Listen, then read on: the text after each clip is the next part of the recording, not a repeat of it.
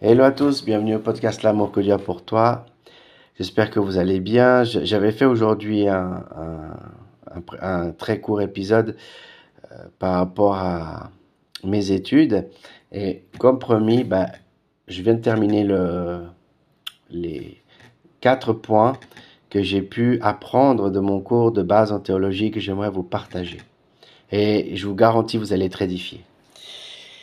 Le premier point, l'évangile de Jean, ok, l'évangile selon Jean, il est surnommé la genèse du Nouveau Testament. Est-ce que vous le saviez? Pourquoi il est appelé comme ça? Dans Jean 1, verset 1 à 5, on voit que le verset 1, il dit Au commencement était la parole, et la parole était avec Dieu. Et la parole était Dieu, et elle était au commencement avec Dieu. Tout a été fait par elle, et rien de ce qui n'a été fait n'a été fait sans elle. En elle était la vie, et la vie était la lumière des hommes. La lumière brille dans les ténèbres, et les ténèbres ne l'ont pas accueillie. Donc on voit qu'on parle du Seigneur Jésus. Euh, on voit qu'on parle comme créateur, hein, la création au commencement. Hein, au commencement, comme Genèse 1, verset 1, au commencement, Dieu créa le ciel et la terre. Donc, au commencement était la parole. La parole, c'est qui? C'est Jésus. Et la parole était avec Dieu, c'est-à-dire que Jésus était avec Dieu, le Père. Et la parole était Dieu. Ça représente la Trinité, c'est-à-dire qu'un seul Dieu en trois personnes. Et elle était au commencement avec Dieu, c'est-à-dire que Dieu le Père et le Fils étaient depuis le début du commencement, depuis, euh, on ne connaît pas les dates exactes, mais voilà, depuis la création, bien avant la création, ils ont déjà existé. Tout a été fait par elle et rien de ce qui n'a été fait n'a été fait sans elle, c'est-à-dire que Dieu, il a créé toutes choses. Il a créé toutes choses par lui. En elle était la vie, et la vie était la lumière des hommes. Jésus-Christ, hein Jésus-Christ est la vie éternelle. La lumière brille dans les ténèbres, et les ténèbres ne l'ont pas accueilli, c'est-à-dire que les gens n'ont pas reçu Jésus-Christ, comme le peuple d'Israël n'a pas reçu leur propre Messie. C'est intéressant, hein Mais on voit que, en se focalisant sur ce premier point, que vraiment, c'est au commencement de toute chose, au commencement c'est pour ça que le livre de Jean, on l'appelle la genèse du Nouveau Testament. J'espère que vous avez appris. Moi, ça m'a édifié. Quand j'ai appris ça, je dis waouh, c'est magnifique. J'aurais jamais pensé que Jean était la genèse du Nouveau Testament. Le deuxième point, l'évangile synoptique. Vous allez me dire, attends, attends, attends, c'est quoi ça? Qu'est-ce que c'est la synoptique? Je vais vous expliquer.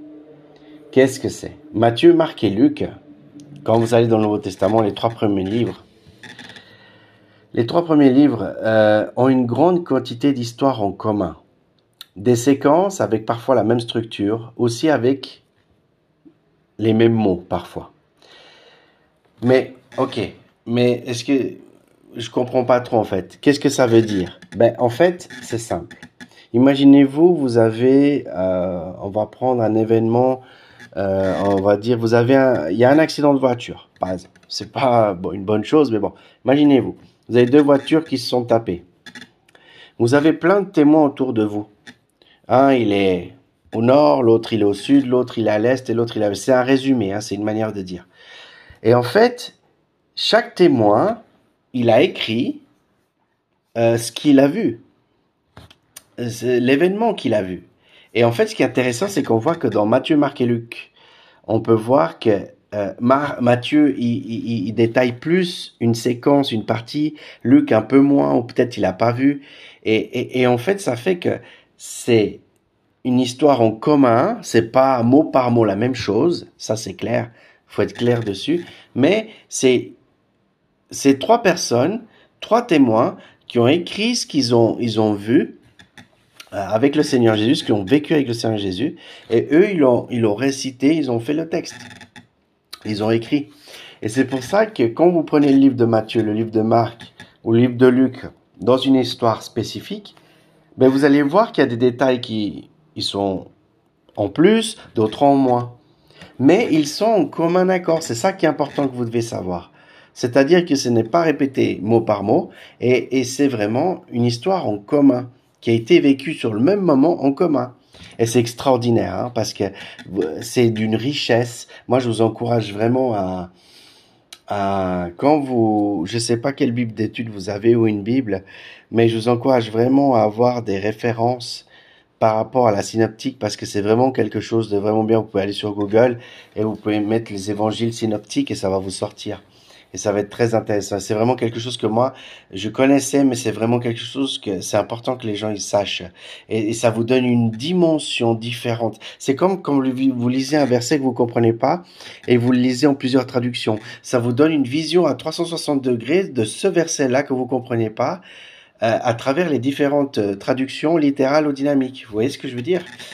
Donc, euh, c'est-à-dire, traduction littérale, c'est mot par mot. Hein, un copieur a, écrit mot par mot, il a recopié mot par mot. Et le littéral, c'est idée par idée. Vous voyez, c'est pour ça que les, les versions, euh, les versions pardon, dynamiques, c'est idée par idée. Et la version littérale, c'est mot par mot. Donc la version dynamique, euh, c'est super bien parce que ça, ça, ça donne une idée euh, plus simple, c'est plus facile à comprendre que le littéral qui est vraiment euh, euh, avec les mots de il y a 2000 ans en arrière, vous voyez Donc c'est ça. Voilà, je ne vais pas m'éloigner trop, mais c'était vraiment important que vous sachiez ça. Ensuite, le troisième point qui est important, c'est que le livre de Marc, c'est le livre le plus court des évangiles synoptiques. Et vraiment le plus court. Euh, il a, euh, si je me trompe pas, j'avais, oui, il a que 16 chapitres comparé à, à, comparé à, à Matthieu et comparé à Luc. Donc ça, c'était le troisième point. Et le quatrième point, combien y a-t-il de manuscrits du Nouveau Testament, j'ai dit du Nouveau Testament, qui ont, qui ont, au fil du temps, ont pu être trouvés Ben, il y en a 5000. Il y en a 5000 qui sont plus ou moins été gardés en bon état. Et il y a d'autres encore parce que c'est 5000 et plus, hein. Et il y a d'autres, certains qui sont en petits fragments, qui ont été détériorés par le temps, parce que à l'époque, les gens utilisaient du papyrus, hein, euh, papier égyptien, enfin, qui faisait en Égypte avec les bambous. Et du coup, ils travaillaient le bambou et puis ils tiraient des fils et puis ça faisait, euh, ils arrivaient à faire à un moment donné du papier. C'est pour ça qu'aujourd'hui on a du papier, ben c'est c'est c'est l'origine, c'est du papyrus. Donc euh, voilà. Donc j'espère que ça vous a plu. j'espère que vous avez pu tout comprendre surtout. Et, et c'est quelque chose qui est, qui est vraiment, vous allez me dire, ouais, super, mais de savoir qu'il y a 5000 manuscrits, ça va pas m'édifier ma vie et tout. Peut-être, peut-être pas, mais c'est toujours, vous savez, quand vous faites la théologie, c'est toujours intéressant d'apprendre des choses. C'est toujours intéressant parce qu'on parle de la Bible. On parle pas d'un livre simple et commun. Donc c'était important que vous sachiez ça, que, que c'est extraordinaire. Moi, en tout cas, euh, tous ces cours que j'ai fait, plus de 135 heures de cours, je peux vous dire, mais en fait, les enseignements que j'ai reçus, c'est à vie, en fait. J'ai tout dans des classeurs parce que c'est des choses que, quand je dois prédiquer, je dois reprendre dans les classeurs parce que c'est une base, en fait. C'est une, euh, c'est extraordinaire, ces gens qui ont fait ces cours parce que en fait, c'est une base dans votre vie spirituelle. Et c'est quelque chose que vous pouvez toujours relire. Et ça, c'est une base que vous avez parce qu'on peut pas tout retenir. C'est énormément d'informations, la théologie, et c'est, voilà, c'est beaucoup de choses. Donc voilà. Mais franchement, moi, je vous encourage. Vous savez, si vous avez des doutes, comparé à, je fais pas de placement de produits, hein, je vous dis déjà, mais moi, ce que je vous conseille, c'est que si vraiment vous voulez connaître plus de Dieu, mais dans un niveau vraiment supérieur, moi je vous encourage à faire de la théologie.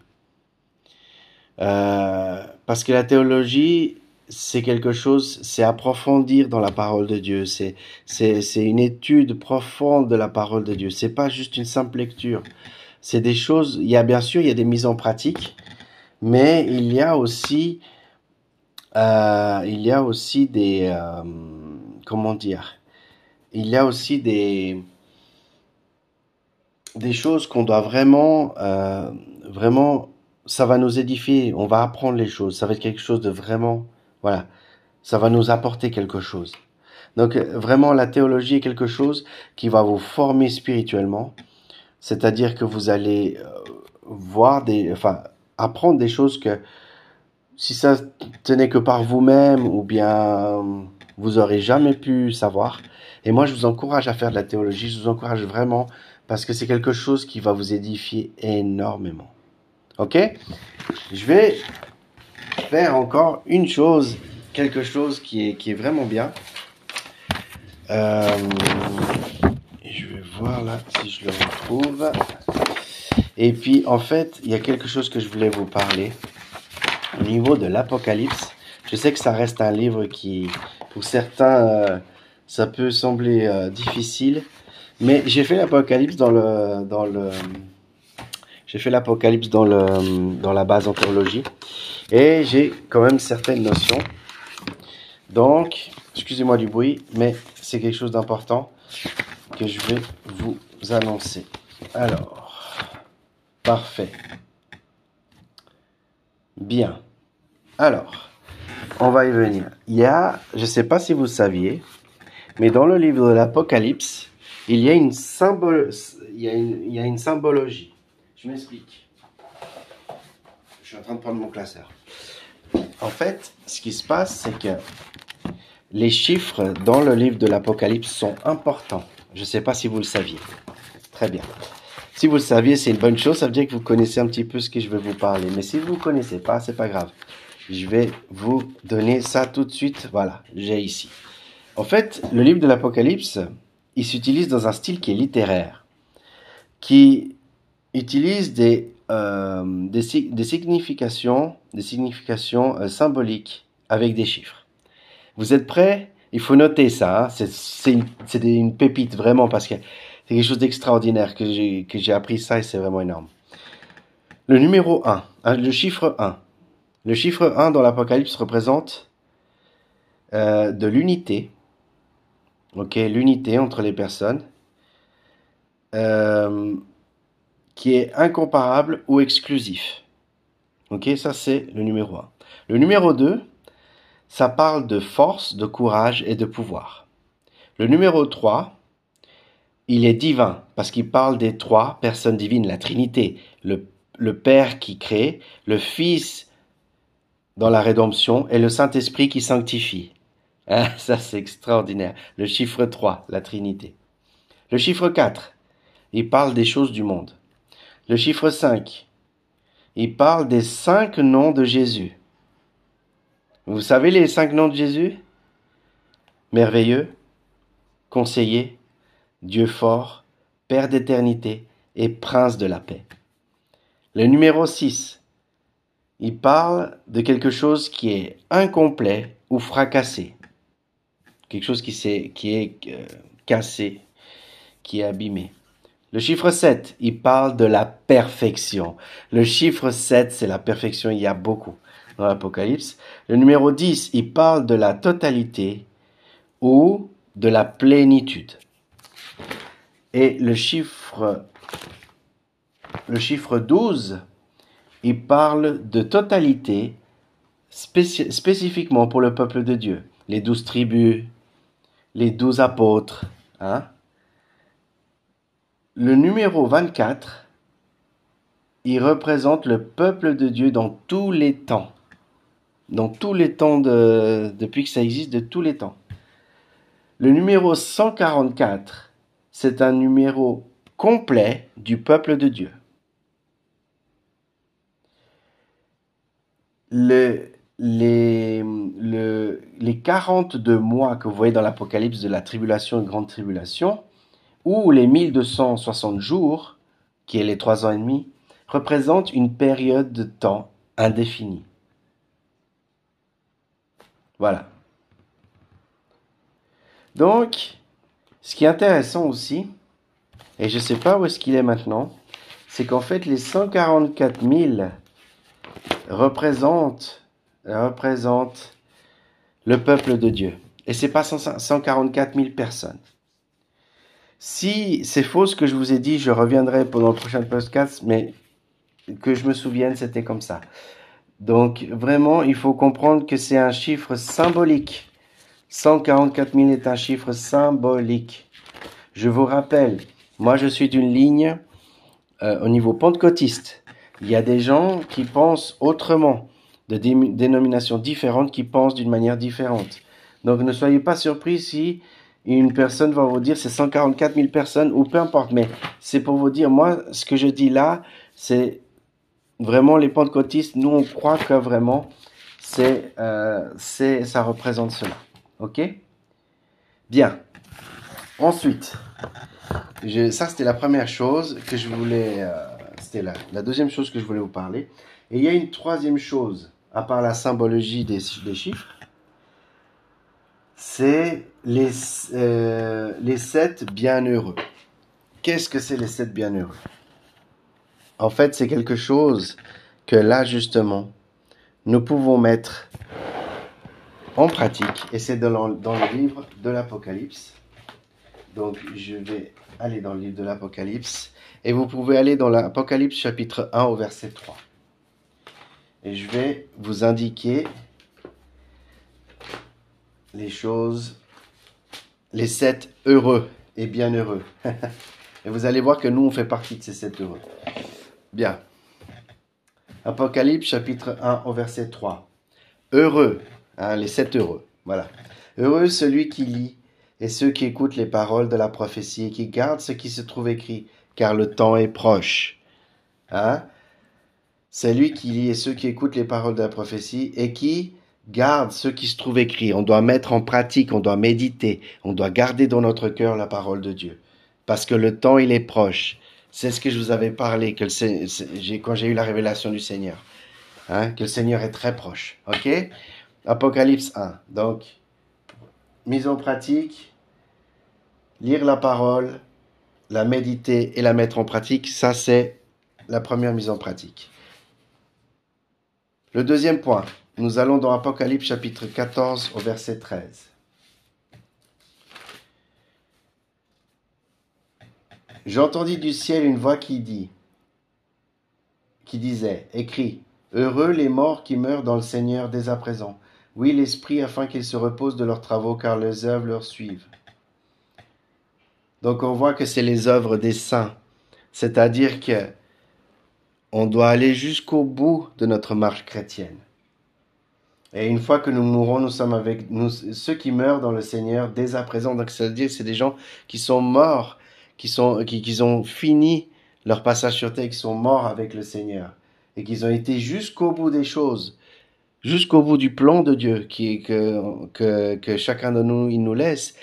Nous, chacun d'entre nous, on a un plan. Et Dieu, il veut qu'on aille jusqu'au bout du plan qu'il a, que, que lui, il a prévu pour nous. Et c'est ça que ça veut dire ce texte voyez, donc c'est une deuxième mise en application, une mise application. Ensuite, Apocalypse 16 au verset 15. Apocalypse 16, 15.